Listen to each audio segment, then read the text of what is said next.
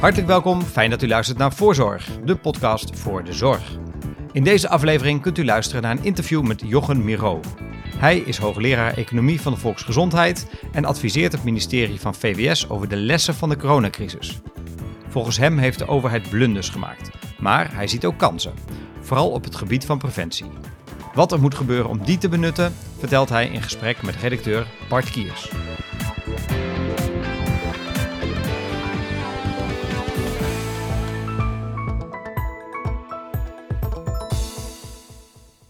Welkom Jochem. Dankjewel. Je zei in het universiteitsblad dat je in deze coronacrisis eigenlijk maar één keer echt, echt, echt boos was. wanneer en waarom was dat? Nou, was ongeveer in de eind van de zomer van vorig jaar. Toen, uh, toen mijn bericht bereikte dat er toch de duidelijke vraag was dat er vanuit, uh, vanuit de kennisinstelling het toch niet gewenst was om uitspraken te doen over bepaalde overheidsorganisaties. En dit kwam vanuit een overheidsorganisatie. En ik verwonderde mij daar toen over, want ik dacht, ja, weet je, ik krijg regelmatig e-mails van mensen die mij van alles nog wat verwensen. Uh, en in de social media word je ook voor, van alles nog wat uitgemaakt. Maar dat is één ding, dat zijn mensen in de, in de maatschappij die dingen ventileren. En dat laat ik redelijk langs me afglijden. Sterker nog, af en toe zit mijn vrouw naast mij in de auto en leest de meest grappige van die, uh, van die reacties voor. En dan, dan lachen we erover en dan gaat het verder. Maar ik vond dat op het moment dat er vanuit de overheid de vraag komt om eigenlijk stil te zijn over het organiseren van bepaalde organisatieonderdelen en organisaties, uh, dat ik denk van ja, dat tast je de academische vrijheid uh, en ook de vrijheid van meningsuiting uiteraard van een belangrijk element van de samenleving aan. Omdat universiteiten altijd een plek zijn geweest waar het schurende en ingewikkelde maatschappelijke debat gevoerd wordt. En dat is heel belangrijk uh, en dat heeft ons ook in Nederland heel veel vooruitgang gebracht. En dat er vaak vanuit universiteiten toch thema's zijn aangekaart die niet zo moeilijk, uh, of die, die moeilijk aan te kaarten waren. En daar ondervond ik het gevoel uh, dat er een poging gedaan werd om dat af te stoppen. En ik denk dat dat niet goed is, want het is een glijdende vlak. Als je op een gegeven moment gaat bepalen waar universiteiten wel en niet een uitspraak over moeten doen. En ik denk dat universiteiten ten alle tijden, overal, elke mening over moeten mogen ontwikkelen. En uh, dat moet je koesteren en dat moet je borgen. En uh, ook als dat een keer indruist in, tegen het belang van je eigen organisatie of waar je mee bezig bent, ja, dat is onderdeel van een vrije samenleving, een open samenleving. En ik denk dat uh, maar om... kun, je ook aangeven wie dat dan was en hoe dat in zijn werk ging? Nee, ik denk dat dat misschien voor een ander moment is. Um, maar op een gegeven moment kreeg ik gewoon inderdaad een e-mail... Uh, waar vrij duidelijk aan stond dat er eh, de wens was om bestuurlijke afspraken te maken... over het type uitspraken wat er gedaan zou worden door uh, onderzoekers aan de Rijksuniversiteit Groningen. En dat moest in lijn zijn met het kabinetsbeleid of zo? Uh, nou, dat moest vooral niet indruisen tegen het beleid van de organisatie. Hm, hm, hm, hm, Dat past helemaal niet bij de Nederlandse verhoudingen eigenlijk. Nee. Toch, normaal gesproken? Nee. Nee, dus... Nou, en het geeft je natuurlijk ook te denken wat er nog meer zich achter de schermen afspeelt. En ik denk dat dat belangrijk is dat we met elkaar blijven vaststellen dat in vrij debat, ongeacht het thema waar het over gaat, in dit geval over corona, maar het maakt niet uit over welk thema dat is, uh, dat daar in volledige vrijheid en openheid door alles en iedereen over uh, gesproken kan worden. Oké, en heb je daaraan gehouden toen? Of, uh, nee. Nee, nee, heb je naast je neergelegd. Ja. Hoe heb je precies gereageerd? Ja, ik was boos eigenlijk vooral. En,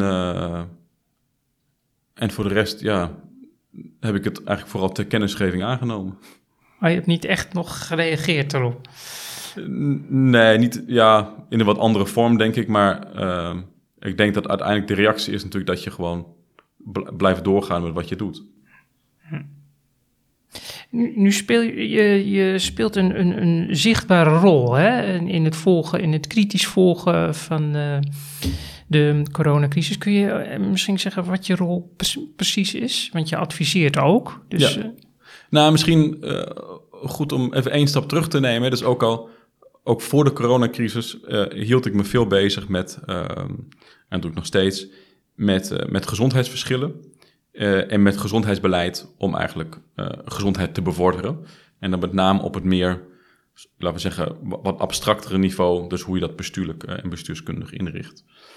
En dat heb ik ook meegenomen in die coronacrisis. Om naar te kijken dat enerzijds dacht ik toch van begin af aan van ja, maatschappelijke crisis hebben de neiging om verschillen in de samenleving uit te vergroten. Dat hebben we gezien met de grote financiële crisis van de late 2000 jaren. Dat hebben we gezien um, in, in verschillende recessies. En ik dacht van ja, dat gaan we nu weer zien. Dus dat we in, in grote maatschappelijke crisis krijgen dat de zwakkeren in de samenleving harder geraakt worden dan de wat, wat sterkere in de samenleving. En dat door die verschillen die al groot zijn, dat die alleen maar groter worden. En zo eh, ben ik me ook bezig gaan houden met de coronacrisis. En dan ook weer kijkend van ja, hoe richt je nou dat beleid in, enerzijds. En tegelijkertijd ook hoe zorg je ervoor dat niet de zeg maar, zwakkeren in de samenleving de, uh, de kosten daarvan dragen. En uh, nou, daar heb ik eh, me over uitgesproken. En je ziet dat met name dat stuk ook over dat beleid, hoe dat ingericht moet worden, dat het veel wordt opgepikt. Dus we hebben daar in de, in, in de media over gesproken, over wat is nou de rol van de overheid en wat is de rol ook van het ministerie van, van Volksgezondheid, Welzijn en Sport in zo'n crisis. Um, en wat ik heel positief vond, is dat nou, eigenlijk in, dezelfde periode als we het net over hadden, waar die toch wat rare uh, vragen binnenkwamen, er ook de vraag kwam vanuit het ministerie van VWS of ik en veel anderen wilden bijdragen aan de zogenaamde Lessons Learned Committee. Nou, dat heb ik als een waardevol traject ondervonden, waarin dat het ministerie eigenlijk heel open en ook wel kwetsbaar zich opstelde en zeggen van, hé, hey, wat kunnen we nou leren met zicht op in mogelijke volgende golf? En en ze hebben daar inderdaad nou, een breed palet wetenschappers, uh, uh, mensen uit, uh, uit maatschappelijke middenorganisaties, uit het bedrijfsleven bij betrokken om te kijken, hey, wat, wat kunnen we over nadenken. Um, wat waren de belangrijkste lessen die jij hebt doorgegeven toen?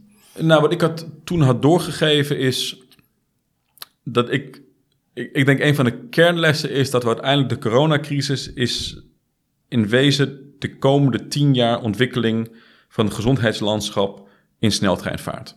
Dus we hebben gezien in één keer hoe een zorginfarct eruit ziet. En we hebben het al vaker over zorginfarcten gehad. We hebben gezien hoe belangrijk data is. En we hebben ook gezien hoe belangrijk kennisontwikkeling eigenlijk is. En wat ik heb meegegeven is dat we over na moeten denken hoe we daar een aantal structurele lessen van kunnen trekken. Dus ik denk één ding wat belangrijk is bijvoorbeeld, is uh, dat je constant in een lerende cyclus zit. Dus in gezondheidsbeleid en met name in het coronabeleid weet je niet meteen wat de juiste besluiten zijn. Want je kunt wel een soort illusie hebben dat je data gestuurd wil werken, maar ja, data zijn achteraf. Dus uiteindelijk werk je theorie gestuurd en je gebruikt data om te toetsen of jouw verwachtingen van de effectiviteit van het beleid zo zijn als ze zijn. En op basis daarvan pas je dat aan. Dus een van de lessen die ik had van ja, gebruik nou veel meer alle gegevens die er zijn in Nederland over de gezondheidssituatie.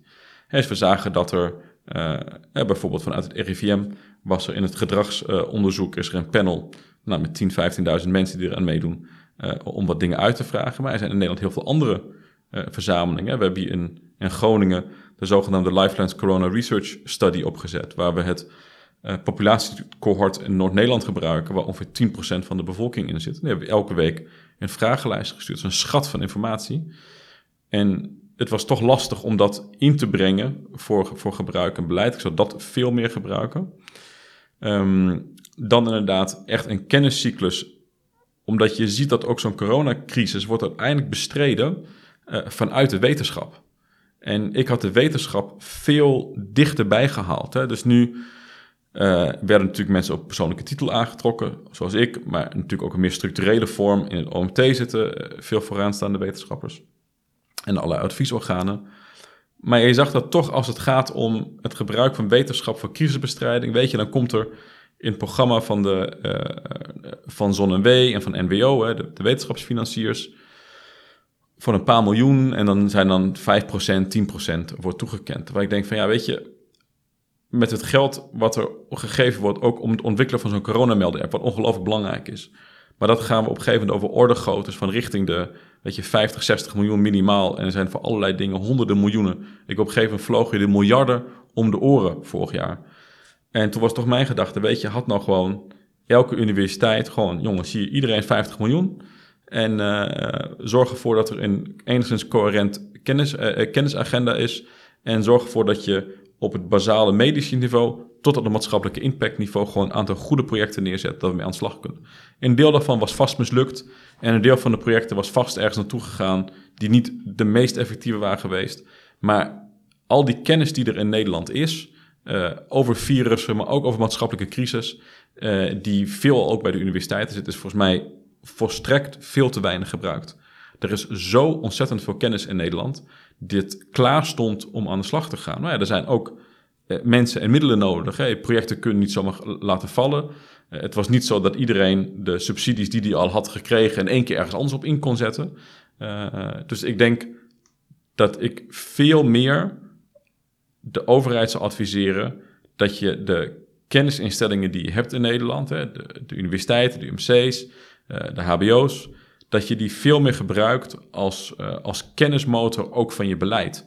En dat veel ook dichter bij je trekt. Niet dat je daar uh, invloed op uitoefent, maar dat je veel meer een basishouding hebt dat beleid niet in zekerheid is tot een bepaald resultaat, maar dat elk beleid bepaalde verwachtingen heeft van wat er zou werken. En dat moet je constant toetsen en verbeteren. En daar kun je veel nauwer met, uh, met de kennisinstellingen samenwerken. Maar er zit zoveel kennis, uh, wat we niet gebruiken. Even terug naar um, de coronacrisis. Ja. En vind je dat er echt blunders zijn ge gemaakt de afgelopen jaren?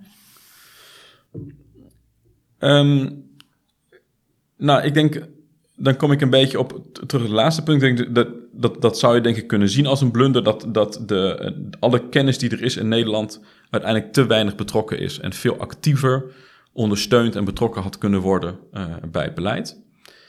Um, en ik denk dat, en dat is denk ik een belangrijke discussie over wat is nou precies de rol van de overheid in het bestrijden van een crisis.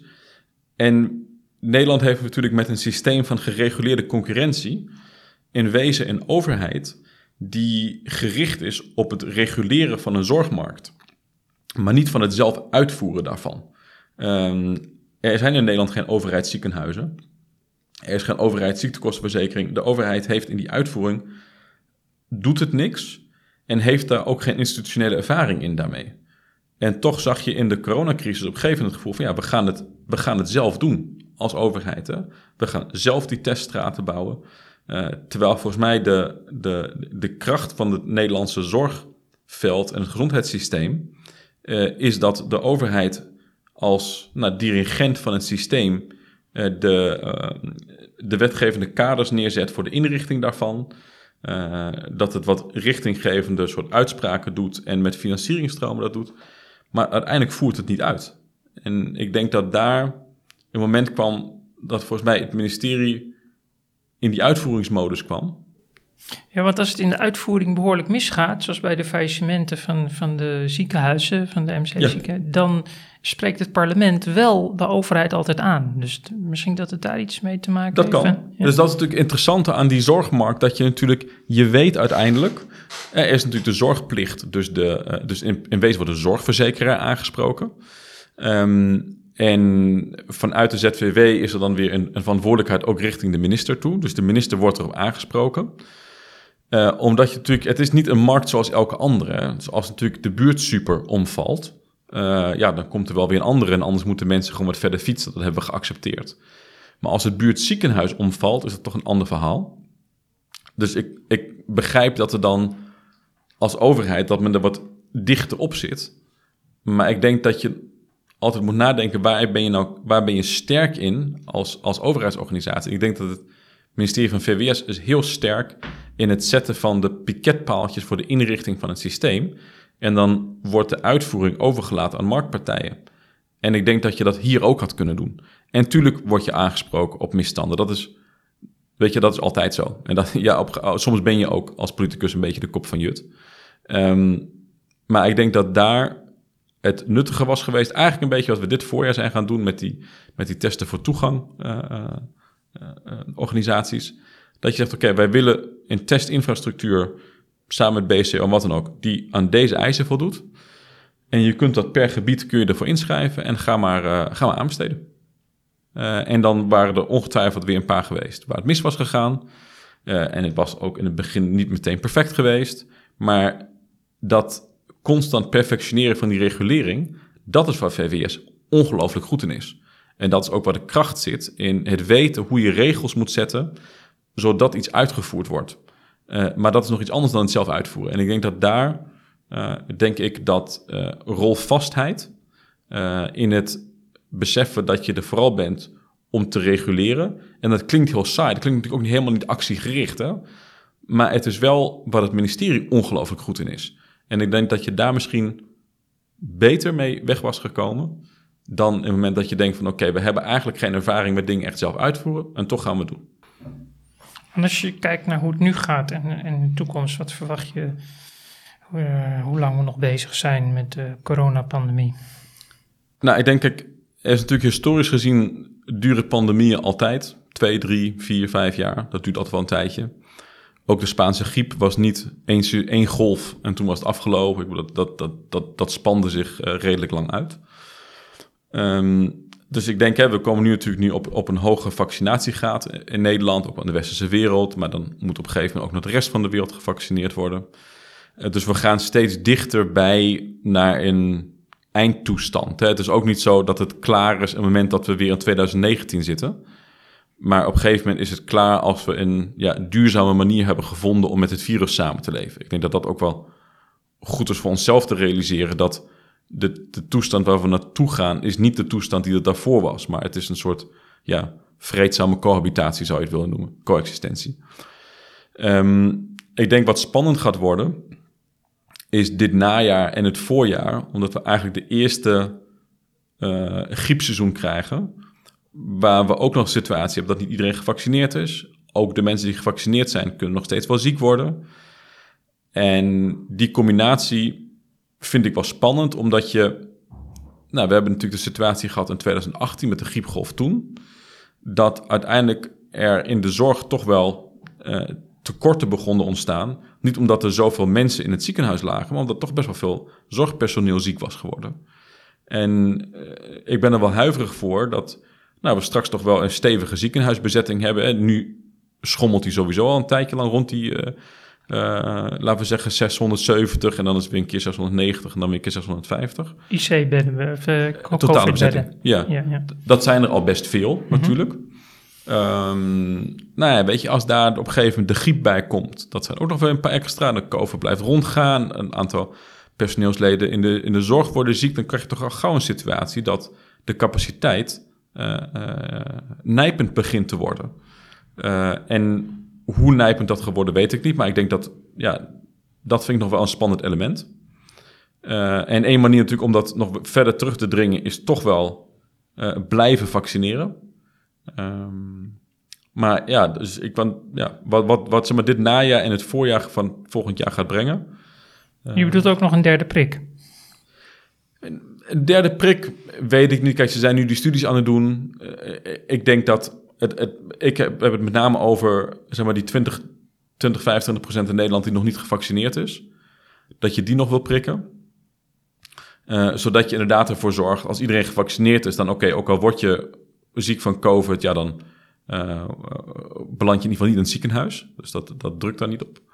Um, maar het kan nog steeds zorgen voor uitval, dus dat, dat blijft problematisch. Maar nu de combinatie met griep, dat vind ik nog wel spannend. Maar ik denk dat we daarna in, de komende zomer zo langzamerhand een beetje richting de soort eindsituatie komen.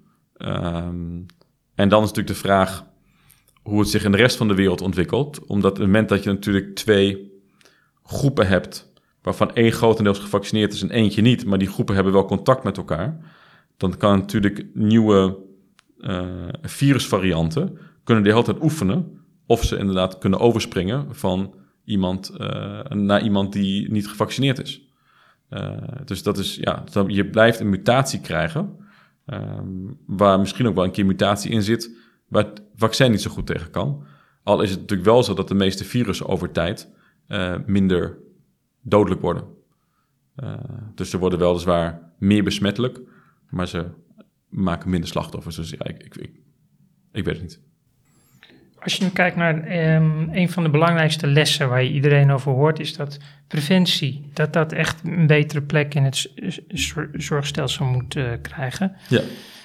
Je kunt je afvragen of dat echt gaat lukken nu, want de afgelopen twintig jaar waren die geluiden ook al te, te horen, maar lukte dat toch niet echt? Waarom, Ja, zou, ik- waarom, waarom lukt dat maar niet en waarom zou het nu wel gaan lukken? Dus ik denk dat wat we natuurlijk hebben gezien is dat een goede gezondheid op individueel en op, op groepsniveau voorwaardelijk is voor het goed functioneren van een samenleving. Dus ik denk dat we ook een beetje een wake-up call hebben gehad dat het toch wel belangrijk is om gezond te zijn, omdat je juist ook zag dat er een interactie is tussen, ehm, eh, nou, tussen onderliggend lijden eh, en, eh, en COVID. Hè. Dus er werd veel gezegd dat er meer mensen met obesitas op de IC lagen. Ehm, nou, als longvirus heeft het natuurlijk ook meer effect op mensen die roken eh, of daar, daar ziektes van hebben. Nou, eh, dus ik denk dat, dat we in die zin wel weer even gezien hebben hoe belangrijk dat is. Ik denk dat preventie natuurlijk een manier is om ziekte te voorkomen. Maar het is niet zo dat er in één keer geen mensen meer ziek worden. Ik denk dat in de kern, in ieder geval ook op de korte termijn, de belang van preventie is eh, dat mensen gezonder ziek worden.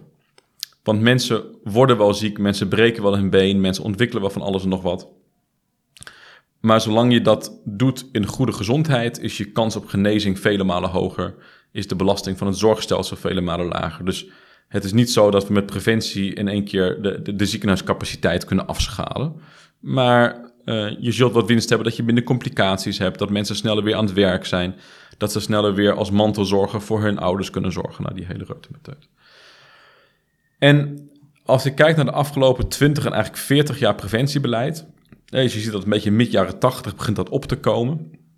Met volgens mij de Nota 2000 heette dat. Ehm, waar we ook de Bravo-thema's krijgen. Bewegen, roken, alcohol, voeding, overgewicht. En die zie je nu ook weer in de preventieakkoord terug. Hè? Dus het blijft altijd een beetje eh, tijdloos. Maar ik denk één belangrijk aspect aan het preventiebeleid zoals we dat gevoerd hebben, is dat er een hele hoge mate van vrijblijvendheid in zat. En er is natuurlijk in de laatste twintig jaar ook veel richting de burger geschoven. Eigen verantwoordelijkheid. Als je kijkt naar het begrip positieve gezondheid, is toch vaak uitgelegd als de mate waarin je jezelf kunt aanpassen om je omgeving. Maar er is natuurlijk ook een verantwoordelijkheid van de overheid om die omgeving aan te passen. Dus we hebben het heel veel over de verandering in gedrag van het individu, maar we moeten het ook hebben over de verandering van het gedrag bij de beleidsmakers en de politici. En dat is denk ik een balans die terug moet komen. En, die- want hoe krijg je dat voor elkaar dan? nou, ik denk dat een deel van die vrijblijvendheid daarvan komt dat niemand afgerekend wordt op de toestand van volksgezondheid in Nederland. Er is geen wethouder, er is geen minister die naar de Kamer of naar de gemeenteraad geroepen wordt omdat de gezondheidssituatie in de gemeente of in het land eh, eh, uit, de, uit de hand loopt. En dat zorgt er natuurlijk voor dat in het moment dat je afspraken maakt, zeg van nou weet je, al die eh, beleidsnota's die er zijn geweest in de afgelopen 40 jaar, hebben een soortgelijk patroon. Dus ze constateren dat er iets in de gezondheid nog niet helemaal goed ontwikkeld is, dat de gezondheidsverschillen zijn gestegen, dat het vorige beleid niet gewerkt heeft, de vorige doelen niet gehaald zijn. Nou, dat was allemaal verschrikkelijk. Eh, dan wordt er afgesproken, maar in de toekomst gaan we dat wel doen. En over vier jaar hebben we weer een rapport dat weer de gezondheidsverschillen zijn toegenomen. Dat er weer meer mensen obesitas hebben. Dan hebben we weer wat verbloemende woorden waarom dat gebeurd is. En we beloven weer beterschap. Maar die beloftes worden allemaal vloeibaar, omdat uiteindelijk die afrekening niet komt. Want er zijn heel veel belangen die helemaal niet zo voor preventie zijn. Dus als je sommige producten gaat verbieden, is altijd wat industrie die dat niet wil. Als je, ehm, als je de omgeving anders in wil richten, zijn er wel weer kosten mee gepaard. Dus ik denk dat als je er echt verandering in wil brengen, dan zul je, net als bij het klimaat, waar we doelen hebben, ook voor gezondheid doelen moeten stellen. Want we zien nu met die klimaatdoelen hè, dat eh, lange tijd werd er in Nederland weinig gedaan. Hè. Die stikstofcrisis die we hadden was eigenlijk omdat Nederland al 20, 30 jaar allerlei manieren vond om, om die stikstofregels heen te werken. Uh, en da daarna komt natuurlijk nog die Urgenda-zaak, dat Nederland te weinig doet om de opwarming van de aarde tegen te gaan en daarmee de mensenrechten van de Nederlanders uh, in het geding bracht. Dat was de redenering van, van die coalitie en daar de rechter in meegegaan. En nu zie je dat die doelen gesteld worden. En dan zie je in één keer mensen die helemaal nooit zo klimaatgezind waren, die nu als een soort klimaatprofeet rondlopen. Ik vind Ed Nijpels daarin heel interessant. Want toen hij minister was in de jaren negentig, uh, was hij niet degene die aan het pleiten was dat de CO2-uitstoot in Nederland met nog meer dan andere doelstellingen omlaag moest gaan. En die ook aan het uitleggen was dat we daarmee ook de economie kunnen redden. En die man, die heeft dat omarmd en die gaat ervoor lopen. En ik vind dat interessant om te zien. Maar je ziet ook dat de overheid nu wel moet, omdat die doelen gesteld worden. En ik zou datzelfde willen zien voor die klimaatdoelen. Dat inderdaad, als je, laten we zeggen, een begrotingsbespreking hebt, dat eerst de minister van Financiën langskomt, die moet uitleggen van ja, de, sluit, de begroting is sluitend. Als die niet sluitend is, dan heeft de minister een probleem. En dat de minister van VWS op dezelfde wijze moet uitleggen hoe het met de gezondheid gaat. Want als je nu in het politieke spel een afruil krijgt tussen een sluitende begroting en een betere gezondheid, dan wint die sluitende begroting. Want daarvoor kan de minister naar huis gestuurd worden, omdat we Europese normen hebben, die hebben vastgesteld. Dus als we over die 3% begrotingstekort heen komen, dan daar zijn kabinetten over gevallen. En je wilt die balans hebben dat we met gezondheid op dezelfde manier omgaan. Dus dat als de gezondheid van Nederland in een geding komt, dat op dat moment de minister van Volksgezondheid daarop door de Kamer wordt aangesproken en maatregelen moet treffen om de gezondheid op peil te krijgen. En uiteraard is het voor een deel ons eigen gedrag, maar het is ook echt de omgeving waar we in zitten. En die kan veel gezonder gemaakt worden. En dat kan veel meer ondersteund worden. Maar daarvoor moet er wel veel meer doorzettingsmacht komen om dat te doen. En ik denk dat creëer je door inderdaad uh, gezondheidsdoelen met elkaar te stellen. En nu, nu, nu ligt er een, een Kamermotie die, die zegt dat die er moeten komen. Uh, Paul Blokhuis uh, reageert er in een brief op en die zegt van ja, streefwaarden in de zorg, dat is toch wel een beetje lastig als het om, het de, om de minister gaat. Dus dat, dat willen ze eigenlijk niet. Wat vind je daarvan? Nou, ik vind het lastig, want ik denk dat je juist ziet dat daar waar die, daar, daar waar die doelen er zijn, dat zo'n ministerie dat ook veel effectiever kan doen. Dus ik denk dat. Uh, ik dus, snap het, niet, dus het is niet waar eigenlijk. Nee, ik denk dat het. Nee, want ik denk dat het ook het ministerie veel meer zou kunnen versterken. Uh, in het moment dat die doelen er zijn, dat je ook kunt zeggen tegen de, zeg maar, je andere ministers: ja, jongens, dit moeten we niet doen. Uh, jongens en meiden. dit moeten we niet doen. Um, want anders komt de positie van het ministerie in een geding. dus we moeten met elkaar deze doelen gaan bereiken. En ik denk dat ja, het argument wat gegeven wordt van ja, weet je, gezondheid uh, uh, gaat over heel veel ministeries. Ja, dat is met het begrotingsbeleid ook zo. Weet je, en daar hebben we strakke doelen voor gesteld. Dat is ook voor de klimaatdoelen zo. Dat is ook niet alleen maar één ministerie. Het is niet alleen maar dat uh, de minister van Landbouw erover gaat. Alle ministeries gaan erover. Dus het is bij definitie een integraal thema. Maar VWS is daar zeker de voortrekker in. En ik denk dat je het toch op verschillende manieren voordelen kunt hebben als je die doelen hebt. Dus enerzijds heb je iets duidelijks om naar te streven. Je hebt ook een middel om op een gegeven moment te zeggen van ja, uh, oké, misschien gaat het wat geld kosten, maar we moeten dit gaan doen, want anders halen we die gezondheidsdoelen niet. Ik denk dat het voor de markt duidelijk maakt dat het de overheid menens is om dat te doen en dat er ook veel meer innovatie zal komen om gezondere producten te krijgen en een supermarkt, een gezondere leefomgeving te creëren en dat die economische verliezen die daarin voorgesteld worden, ik denk dat ze er niet zijn. En ik denk het derde, en dat is denk ik ook belangrijk voor misschien partijen die vooral geïnteresseerd zijn, toch ook wel in de doelmatigheid van overheidsbeleid. Het is nu heel moeilijk te zeggen of die tussen de 90 en de 100 miljard die we per jaar aan zorg uitgeven, of die nou op macroschaal wel doelmatig zijn. Want we weten wel wat het ministerie uitgeeft, maar wat is nou de gemeten outcome van het ministerie van Volksgezondheid, Welzijn en Sport. Dus als we zeggen, oké, wat hebben we nou precies voor die 100 miljard gekocht? Daar hebben we geen maten voor. En ik denk op het moment dat je gezondheidsdoelen stelt, zeg van oké, ons beleidsdoel is om dat te bereiken, dan kun je op een gegeven moment ook na gaan denken, ja, was dat beleid dan doelmatig? En je dwingt je ook om steeds doelmatiger beleid te maken. Dus kun je een voorbeeld geven van zo'n doel? Uh, kijk, ik zou als ik ze zou zetten, eh, zou ik een beetje aan, aan, een, aan een aantal doelen denken. Dus ik zou denken dat je toch wel de ervaren gezondheid van mensen wil weten. Het gaat niet alleen maar om of mensen wel of niet klinisch gezien ziek zijn, maar ook hun ervaren gezondheid. Dan zeker ook gewoon de klinische gezondheid. Dus eh, dingen voor ervaren gezondheid. Dan het aantal mensen met bepaalde chronische aandoeningen. Uh, en zeker ook mentale aandoeningen zijn daarin belangrijk. Daar ga je dan streefcijfers voor ja. stellen. Zoveel mensen met die chronische ziekte. Of voor overgewicht, noem ja. ze wat. Juist, dus derde zou ik zijn zo'n leefstijlachtige dingen. Dat je zegt van nou, we zouden het zoals in het klimaatakkoord kunnen doen. Dat staat ook een beetje wat in het preventieakkoord. Dus dat we terug willen gaan naar het percentage van overgewicht van mid jaren 90 bijvoorbeeld. Toen was het veel lager dan nu. Um, en ik zou iets op, uh, op, op, op kosten doen. Hè. Zie je ook kostenbeheersing doen. En dat je een soort vierluik krijgt. Hè. Dus hoe gaat het met je? De ervaren gezondheid. Wat heb je? Dus wat je daadwerkelijk hebt. Wat doe je? Je leefstijl. En wat kost het? Uh, en dat je daar uh, doelen voor stelt. Want zo'n gezondheidsdoel is niet één ding. Dat zie je ook bij die klimaatdoelen. Op een gegeven moment zijn het allemaal... We hebben één overkoepelend doel. Nou, dat kan natuurlijk voor die gezondheid kan dat zijn... het aantal gezonde levensjaren wat we erbij krijgen. Wat ook in de missiegedreven innovatiebeleid zit. En daaronder heb je bij die klimaatdoelen... heb je voor de uitstoot van ongeveer elke chemische stof in Nederland... heb je een drempelwaarde waar je aan kunt houden. Dat kun je ook doen.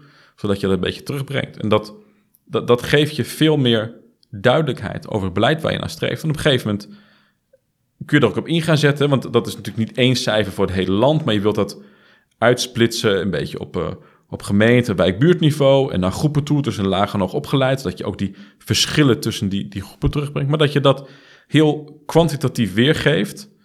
Dat betekent ook nog wat in de datavoorziening die we nodig hebben. En dat je inderdaad duidelijk streven hebt. Hè. We willen gewoon dat iedereen in Nederland gezonder wordt. En we willen dat die gezondheidsverschillen indalen. En dat is waar je uiteindelijk het ministerie op afrekent. En ook het ministerie zich op laat afrekenen.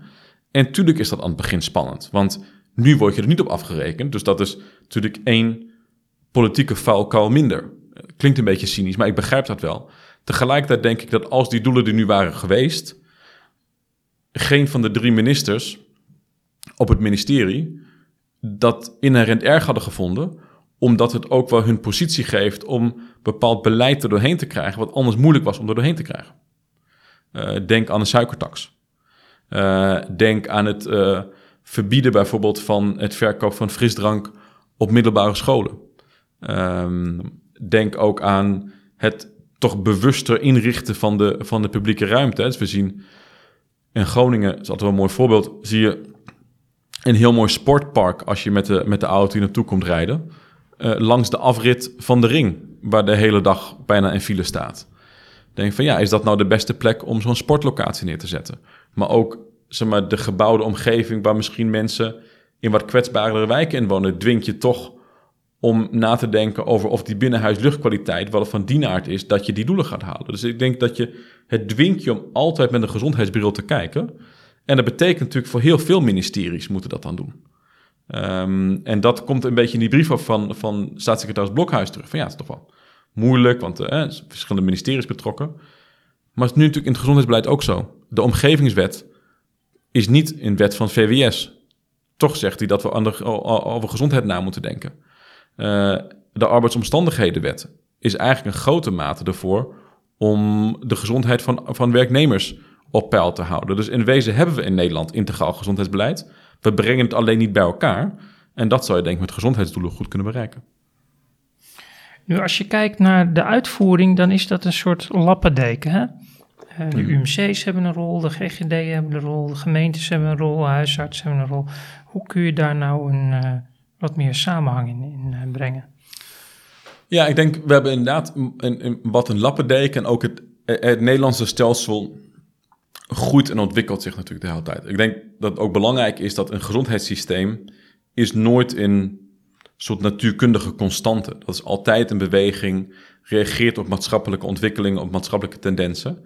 En een belangrijke tendens die we natuurlijk in de afgelopen 20, 30 jaar in heel Europa hebben gezien, uh, is decentralisatie.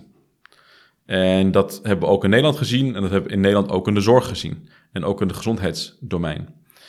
En dan zie je dat we nu volgens mij een beetje een soort tussenfase hebben tussen een gezondheidsstelsel wat redelijk centralistisch georganiseerd was, naar een systeem wat heel decentraal georganiseerd is. en wat eigenlijk nog elementen mee heeft van dat meer centralistische.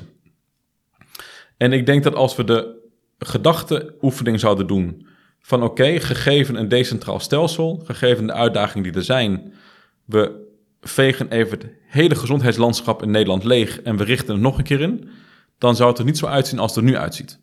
Maar het zou ons wel een stip op de horizon geven van waar we waarschijnlijk naartoe willen tenderen als we het systeem optimeren. En wat ik dan zou zien, is een landschap met nou ja, 7, 8, 9 of 6, ik bedoel, dat, dat maakt op zich niet zoveel uit, uh, gezondheidslandschappen waar 2, 3 miljoen mensen wonen. Uh, in Amerika heette dat hospital referral areas. Dat zijn een beetje de gebieden, uh, de adherentiegebieden van tertiaire centra, dus in Nederland UMC's. En waar je eigenlijk van uit kunt gaan is dat je je hele leven in zo'n in zo'n gezondheidslandschap kunt leven zonder dat je uh, daarbuiten moet komen, ook al heb je wat complexere behandeling. Als je extreem complexe dingen, die moet je ergens natuurlijk nationaal centreren. Maar weet je, dan heb je eigenlijk alles. En daarbinnen wil je dat organiseren. En dan is volgens mij de kern dat je wat doelen wil stellen, waar we het net over hadden. En een belangrijke is dat je in zorg, en met name ook in preventie, weet je het nooit zeker. Alles wat je doet, is in verwachting van effectiviteit. Dus je wil een lerend landschap inrichten, dat is de kern. En ik denk dat je, hoe je dat wil doen, is je hebt die UMC's, daar heb je er één van in zo'n regio. Nou, dat is toch wel een beetje de, de, aanjager van netwerkvorming en ook de academische motor, zo ziet het ministerie dat. En die kan heel goed, uh, niet als regisseur, maar als dienende dirigent um, in zo'n eh, in zo'n landschap werken. Dus het gaat niet om dat overal het UMC-beleid wordt uitgevoerd, maar dat zo'n UMC toch wat verantwoordelijkheid heeft. Weet je, dat er in ieder geval in overlegstructuren tussen de verschillende ziekenhuizen en ook meer cross-cutting tussen het sociaal domein en de zorg en ook tussen de eh, preventiedomein en de zorg. En dat je vanuit daar in zo'n landschap uh, constant bezig bent met het, uh, met het verbeteren van het beleid en dat je echt gezondheid centraal staat. En dat doe je volgens mij doordat je aan de top een doel hebt. Dat willen we met elkaar bereiken. Um, en daar, daar werkt iedereen vanuit zijn eigen competentie naartoe. Wat is nou het verschil tussen een dienend regisseur en een regierol dan? Dus ik denk dat je. Dus enerzijds kun je natuurlijk daar gaan, uh, daarboven gaan staan tegen alle partijen zeggen: jullie moeten allemaal dit doen. En ik denk dat je veel meer een dienende leiderschaprol hebt. Dat je zegt van nou, weet je, um, uiteindelijk komen de complexe patiënten daar terecht. De kennisontwikkeling uh, uh, vindt daar plaats en het is ook een dataknooppunt. Dus er zijn veel noodzakelijke randvoorwaarden voor het functioneren van zo'n van zo'n landschap zitten bij zo'n UMC. Dus vanuit daar kun je dat organiseren, maar dat betekent niet dat je overal in de lead moet zijn. Maar het kan ook gewoon zijn dat je zegt van ja, wij faciliteren de samenwerking. en dat kan ook Weet je, dat, dat gaat ook vaak tegen misschien je eigen belang kan dat ingaan. Maar dat je vooral faciliterend in de regio ervoor zorgt dat die samenwerkingen uh, uh, tot stand komen. Maar dat je er niet gaat staan, jullie moeten dit doen, jullie moeten dat doen en die moet dat doen. Dat, dat werkt niet, dat is ook niet des Nederlands. Maar het is wel goed dat je een partij hebt die, uh, die in wezen door zijn samenwerkingen toch in de haarvaten van zo'n hele regio zit. En die vanuit die positie die het heeft, anderen in staat stelt om hun werk beter te doen.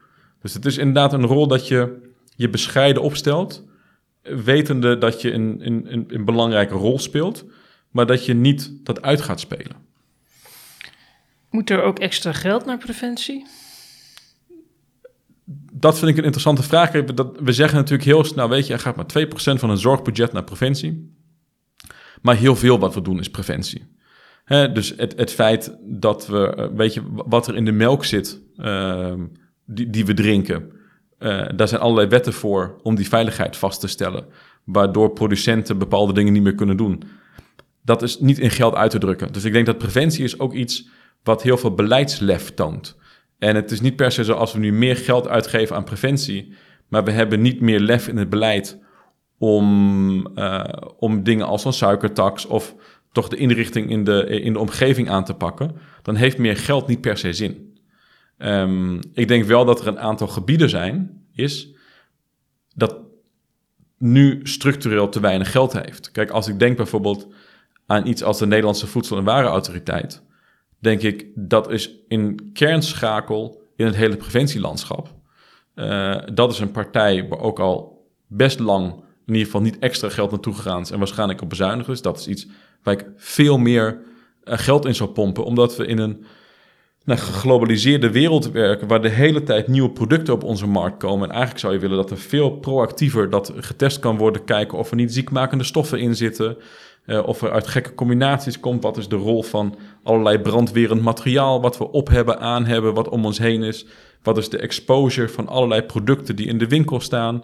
Uh, wat zijn de combinaties daarvan? Wat is ook de rol van het misschien niet producten die veel te veel zout hebben, maar producten die elke dag een beetje te veel zout hebben, die we vaak consumeren. Dus ik denk dat daar, bij dat soort instellingen die eigenlijk de, de veiligheid en de gezondheid van onze omgeving bepalen, daar zou ik veel mee in investeren. Uh, en ik denk dat er ook een aantal randvoorwaarden is die belangrijk is. Hè? Dus Mark Rutte heeft heel veel, heel vaak in de crisis gezegd dat we met 50% van de kennis 100% van de besluiten moeten nemen. Nou, het was een beetje zo, corona was nieuw, begrijp ik wel. Als je nu goed preventiebeleid wil voeren, wil je eigenlijk op wijkbuurtniveau in heel Nederland alle gezondheidsgegevens die er zijn over zo'n wijk met één druk op de knop kunnen ontsluiten. En daarbij ook uiteraard geanonimiseerd en alles naar verbanden kunnen kijken tussen gezondheidspatronen. Dat is in Nederland ongelooflijk moeilijk. Dus de. Waarom? Omdat we weliswaar wereldkampioen zijn in het verzamelen van data. Maar we zijn ook wereldkampioen in al die data en een grote kluis opsluiten. En met allerlei barrières daarvoor onder het mom van privacy en andere dingen ze vooral niet ontsluiten voor gebruik. Het is ongelooflijk duur om dat te doen. Het is allemaal weer maatwerk. En wat je eigenlijk wil, is een centraal punt uh, waar je alle populatiedata uh, van heel Nederland heel makkelijk kunt ontsluiten. Omdat je daarmee creëert de beleidshygiëne die je nodig hebt in het preventielandschap, waar inderdaad niet alles uit experimenten en trials komt, maar waar je moet leren terwijl je het uitvoert. En die infrastructuur, die kennisinfrastructuur die je ervoor nodig hebt, die begint met goede informatievoorziening. En dat hebben we nu niet. We weten helemaal niet hoe de gezondheid zich van wijken in Nederland ontwikkelt. We doen één keer in de vier jaar een gezondheidsenquête, wettelijk vastgelegd. Dat wordt ook heel goed gedaan. Maar het is niet een enquête die van die aard is dat je inderdaad van jaar op jaar kunt volgen hoe de gezondheid in een gebied in jouw gemeente zich ontwikkelt. Maar dat zou je natuurlijk willen weten. Je wilt constant weten, oké, hoe ontwikkelt zich dat? We hebben die interventie gedaan. Zien we daar een effect van? Wat gebeurt er met die mensen? Wat gebeurt er met die samenstelling? Dat, zou de GGD toch moeten doen eigenlijk? Ja, maar die moeten daartoe geëquipeerd worden. Dus, die, hè, dus, het is, dus het gaat mij niet zozeer om... Hè, je vroeg, moet er meer geld naartoe?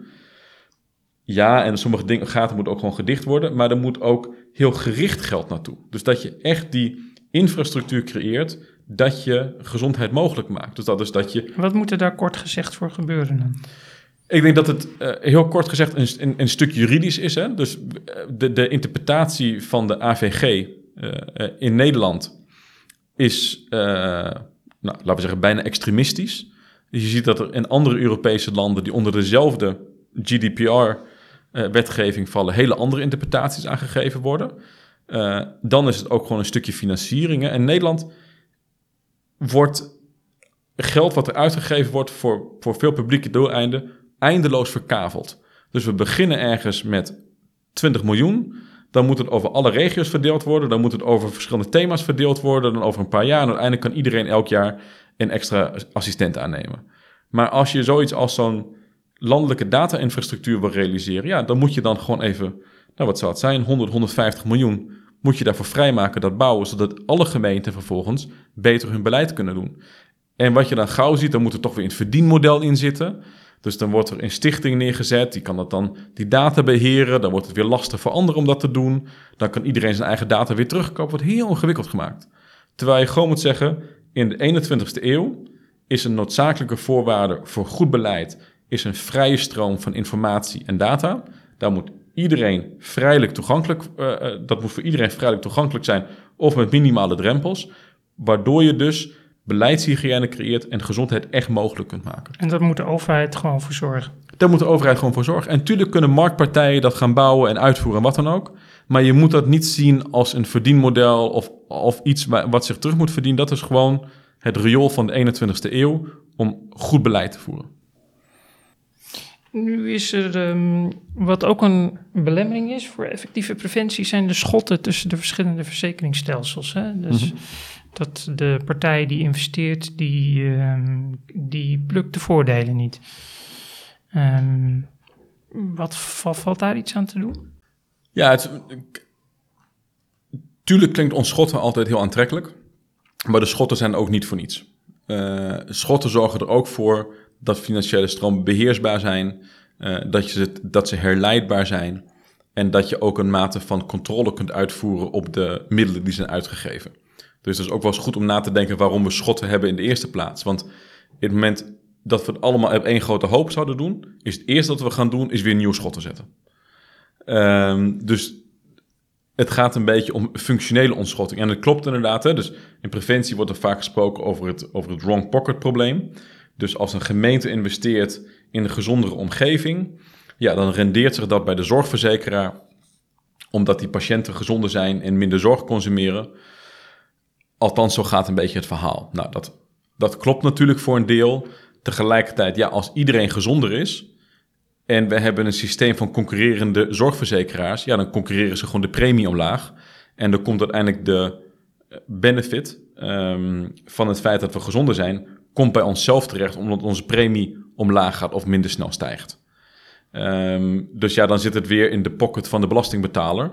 Dus ja, dan is het, dan is het er niet. Dus we moeten ons er ook niet helemaal op dicht staren, om, omdat het anders een moeilijk verhaal wordt. Ik denk dat het ook gaat om het, uh, het toch weer weer vastleggen van die gezondheidsdoelen, zodat je als gemeente inderdaad preventie niet ziet als een beleid wat je voert, zodat je kunt besparen op je, op je begroting, maar dat het onderdeel is van je taakstelling richting de gezondheid van je burgers. Hè. Het is ook niet zo, kijk maar eens over onderwijsbeleid. Hè. Dat is natuurlijk het ultieme wrong pocket probleem, want de gemeente betaalt en het Rijk betalen voor het onderwijs. En ik als individu heb daarna een hoger salaris, wat ten bate komt bij het bedrijf waar ik werk. Uh, maar omdat we hebben gezegd dat onderwijs een wettelijke taak is, is er niemand die vraagt of dat onderwijs zich wel rendeert en of dat niet de baten van de onderwijs ergens anders terechtkomen dan bij het ministerie van Onderwijs. Um, dus het is ook een mindset waar we een beetje uit moeten komen, dat we altijd denken dat gezondheid zichzelf terug moet betalen. Um, dat hoor je zorgverzekeraars altijd zeggen. Hè? Dus de vraag of zorgverzekeraars moeten investeren in preventie. Ja. En hoor je vaak, ja, maar er zit geen verdienmodel op. Nee, ik denk wat zorgverzekeraars doen. Uh, dus, dat is, dus de vraag is, wil je de zorgverzekeringswet aanpassen? Maar in wezen is de zorgverzekeraar is een, een schadeverzekering die opkomt in het moment, of die in, in actie treedt, op het moment dat er gezondheidsschade is, uh, is opgetreden. Wat je zou kunnen doen, uh, je, je, kunt op verschillende manieren preventie in het zorgstelsel of in het, in het zorgverzekeringsstelsel brengen. Je zou ook uh, de zorgverzekeringswet kunnen oprekken en een artikel toe kunnen voegen dat een zorgverzekeraar ook bij het optreden of dreigend optreden van een gezondheidsrisico mag uitbetalen. Dan is het in die taakstelling. Dus dan zeg je oké. Okay, um, iemand is in een situatie wat een risico vormt voor zijn of haar gezondheid. Laten we zeggen, er is schimmel in het huis. Nou, ik ga niet wachten totdat die schimmel in het huis tot longschade heeft geleid. Maar ik ga die gezondheidsschade weghalen, want de zorgverzekeraar investeert dan in een, eh, in een, in een schoner huis en, en laat een schilder komen om dat te voorkomen. Dat zou je kunnen doen, dus je kunt het gewoon als taak voor, aan een zorgverzekeraar geven. Tegelijkertijd kun je afvragen, is dat een taak van de zorgverzekeraar? Dat is één manier waarop je dat kunt doen. Um, als je nu kijkt naar de gecombineerde leefstijlinterventie, die doet dat al een beetje. Die kijkt naar personen met individueel hoger gezondheidsrisico, wat zich nog niet heeft vertaald naar een klinisch gezien naar een ziekte. Uh, en op dat moment wordt ingegrepen. Nou, als dat effectief is um, en door het Zorginstituut wordt toegelaten, ja, dan, is het, dat, dan, dan gebeurt dat. Dus dat, uh, dat is denk ik ook een beetje de rol voor de zorgverzekeraar. Die komt volgens mij in het spel in het moment dat je het iets hebt wat geïndiceerd kan worden. En dan is een beetje de vraag, moet dat aan het lichaam zitten of kan dat ook een omgeving zijn van diegene? Maar dat zou je ook zonder dat het terugverdiend moet worden, zou je dat erin kunnen doen. Maar je moet er wel rekening mee houden dat als je de zorgverzekeraar een grotere rol geeft in preventie, dat de premie ook stijgt. Omdat het type vergoedingen wat de zorgverzekeraar moet leveren, ja, dat gaat eerst maar eens omhoog. En voordat dat zich vertaalt in gezondheidswinst, kan het pas omlaag gaan. Dus de vraag is of die preventieve ingrepen die eigenlijk nodig zijn, of die wel bij de zorgverzekeraar terecht moeten komen. Ik denk eerlijk gezegd van niet. Dus ik denk dat heel veel. Waar heb je het dan over? Welke ingreep? Nou, wat, het voorbeeld wat we net hadden, hè, dus als mensen natuurlijk in een huis wonen waar schimmel in zit, uh, of wat niet goed doorlucht wordt, wat je veel bij sociale woningbouw ziet, is het dan de rol van de zorgverzekeraar om dat huis te verbeteren, zodat het minder een ziekmakend karakter heeft? Of is dat de rol van de woningbouwvereniging? Die... Ja, dat, dat is wel duidelijk, denk ik. Maar de gecombineerde leefstijlinterventie, ja. vind je dat wel iets voor verzekeraars? Ja. Dat ja. wel. Ja. maar kijk, dat is iets wat je geïndiceerd, wat op een persoon zit en wat ook direct soort vanuit, zeg maar, een soort verbonden is aan het lichaam van het mens. Terwijl natuurlijk een groot deel van de, van de preventieve interventies ja, die komen echt uit de omgeving. En het is niet op een gegeven moment dat zorgverzekeraars verantwoordelijk moeten worden voor de, uh, voor, voor, de, voor de leefomgeving waar we in zitten. Of dat de zorgverzekeraar afspraken gaat maken met de supermarkt. Dat leden van die zorgverzekering, als die proberen om chips te kopen, dat dat tegen wordt gehouden. Dat is natuurlijk. Maar dat is natuurlijk waar een beetje het preventiedomein, dat is heel breed. Uh, en de zorgverzekeraar heeft daar een rol in, een belangrijke rol. Maar de ingewikkelde rol zit er natuurlijk in, de, in onze hele leefomgeving waar we in zitten.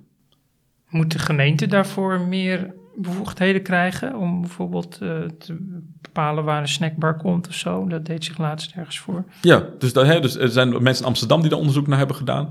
Ook de, de mogelijkheden binnen de juridische kaders om, uh, om te bepalen welke restaurants zich mogen, mogen openen. Ja, ik denk dat dat belangrijk is. Dus dat je ook nou in Amerika wordt gesproken over zogenaamde fat swamps, vetmoerassen. Dus dat je op een gegeven moment alleen nog maar heel ongezond voedsel kunt kopen. Um, kijk, ik denk je kunt het verbieden, maar ik vind het ook wel interessant om eigenlijk met die industrie toch wel het gesprek aan te gaan. Uh, dat je als doelstelling moet hebben dat het eten wat je verkoopt als restaurant, dat het van die aard moet zijn dat als iemand het elke dag zou eten, dat hij, dat hij zich uh, voedt volgens de normen van het voedingscentrum. Of in ieder geval dat het heel duidelijk moet zijn welk deel van het aanbod wel zo is en welk deel van het aanbod niet zo is. Um, en ik denk dat daar bevoegdheden gecreëerd kunnen worden, maar ik denk dat ook de overheid een voorbeeld kan stellen. Hè? Als ik hier, nou de universiteit is natuurlijk helemaal, niet, niet helemaal overheid, maar als ik kijk naar de, naar de universiteit en ik zou elke dag naar de universiteitskantine gaan. Dat is elke dag in andere vorm van gefrituurd voedsel. Terwijl we weten van het voedingscentrum dat we maximaal één keer in de week gefrituurd eten moeten eten. Dus als instelling, semi-overheidsinstelling, zou je eigenlijk geen gefrituurd voedsel moeten mogen aanbieden. En je zou je het zelf ook moeten opleggen dat je dat eigenlijk niet wil. Uh, en ook in de ingrepen. Weet je, we kunnen natuurlijk zeggen tegen alle fastfoodketens: je moet er allemaal uit, je mag niet zijn. Maar ik denk dat je ook met elkaar kunt kijken hoe je dat aanbod toch gezonder kunt maken. Uh, en tegelijkertijd moeten we ons niet op blind staren, want het is niet zo dat mensen obese worden bij de snackbar. Het is veel meer wat we thuis eten in grote hoeveelheden, waardoor gezondheidsproblemen ontstaan. En dat is een ingewikkelder gesprek, want um, het, voedsel, het goedkope voedselaanbod in Nederland is toch grotendeels gewoon echte troep. Uh, en ja, dat vergt toch wel een mindset dat je op na moet denken. Hoe kun je nou de industrie stimuleren dat er voeding in de supermarkten ligt uh, die goedkoop is, maar wel gezond is. Want dat is, dat, de goedkoopste eten nu is niet, is niet bepaald gezond. En ik denk, en daar zit weer natuurlijk, weet je, dan, dan krijg je dat verhaal, hebben andere ministeries mee te maken. We hebben natuurlijk heel veel subsidies voor de landbouw, we hebben subsidies voor de voedselindustrie. Nou, die zou ik veel meer richten op het ontwikkelen van en, en, en uh, beschikbaar maken van gezonde voeding tegen, uh, ja, tegen hele goedkope prijzen. Tot slot de brief van Blokhuis, de preventiebrief die hij in juni geloof ik naar de Kamer stuurde. Ehm, die ademt iets uit van de vrijblijvendheid moet er van af als het om preventiebeleid gaat. Ja. Um, als je die brief leest, denk je dat dat gaat gebeuren echt? Nee, ik denk het niet. Want kijk, een, het pleidooi natuurlijk aan het begin is dat de stuk vrijblijvendheid wat er af zou moeten, namelijk dat we harde doelen gaan stellen, dat wordt eigenlijk een beetje aan de kant geschoven.